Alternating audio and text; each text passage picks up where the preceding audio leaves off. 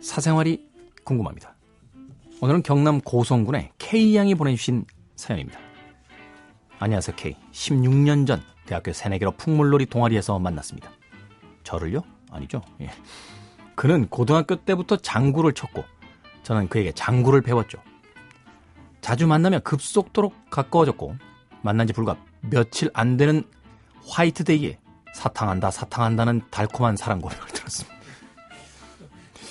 저희는 틈만 나면 붙어 있었습니다. 그렇게 좋을 수가 없었어요. 하지만 그의 잘생긴 외모 덕에 주위의 여자들은 끊이질 않았고 열심히 미래를 준비하지 않고 게임에 시간을 투자하는데 투자하는 게 이해되지 않았습니다. 그에게 군대 영장이 나왔지만 저를 두고 갈 수 없다면서 미루기만 했고 결국 24살에 잡히듯이 군대에 끌려왔습니다. 제대하고도 몇 년 우리는 만남을 이어갔지만 미래에 대한 결혼에 대한 아무 준비 없는 그를 더 이상 기다릴 수가 없어 이별을 했습니다. 그리고 8년이 흘렀어요. 그동안 저는 평범한 사람을 만나 평범하게 아이들 낳고 살고 있습니다. 얼마 전 우연히 라디오에 문자가 당첨되어 일하는 곳에 상호를 말한 적이 있어요. 많은 친구들로부터 전화를 받았죠. 라디오에서 내 목소리 듣고 놀랐다고. 그 뒤 한 통의 전화가 걸려왔습니다. 목소리만 들어도 알 수 있었어요. 바로 그였습니다. 저는 놀라서 전화를 끊었어요.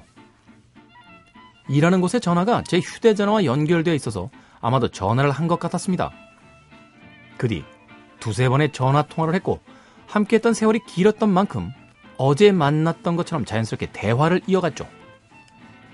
저는 아이들 이야기며 일하는 이야기 등등 너도 얼른 결혼했으면 좋겠다 라고 했습니다. 사람은 결혼을 해야 철이 든다고. 잔소리를 잔소리 여전하다며 투덜거리는 그는 마치 지금도 내 옆에 있는 것처럼 느껴졌습니다. 사랑이라는 감정이 남아있을 리 없죠. 왜 만나자고 하는 걸까요? 그냥? 심심풀이로? 제 마음이 흔들리냐고요? 아니요. 아이들과 그 사람의 무게는 비교가 안 되죠. 휴, 어쩌면 제 마음은 흔들리고 있는지도 모르겠습니다. 현재 우리 부부는 사이가 안 좋거든요. 잔소리가 심한 남편에게 질려버렸습니다. 그리고 제가 돈을 많이 벌면 저를 아껴주고 계절상 돈을 많이 벌 수 없는 요즘 같은 겨울에는 저만 보면 화를 냅니다. 저를 아내가 아니라 돈으로 보는 남편이 싫어진 지 오래요. 그 사람, 군대 가기 전 저에게 이렇게 말했습니다. 다른 누군가와 결혼을 하고 아이를 낳아도 자신에게 돌아오고 싶으면 돌아오라고 늘 기다리겠다고. 뭐야. 그 말이 자꾸 머릿속에 맴돕니다. 그 사람, 만나도 되는 걸까요? 속 시원한 답변 부탁드립니다. 왜, 왜들 다들 나한테 이래요?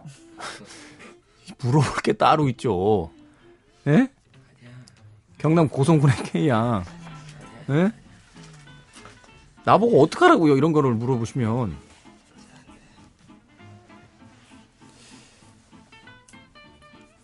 저기요. 야, 힘드신 건 알겠습니다. 여러 가지로 힘드신 건 알겠는데요. 네. 그렇다라고 제가 여기서 뭐, 파격적인 이야기도 그렇고요. 그렇다고 뭐, 뻔한 이야기를 하기도 그렇고요.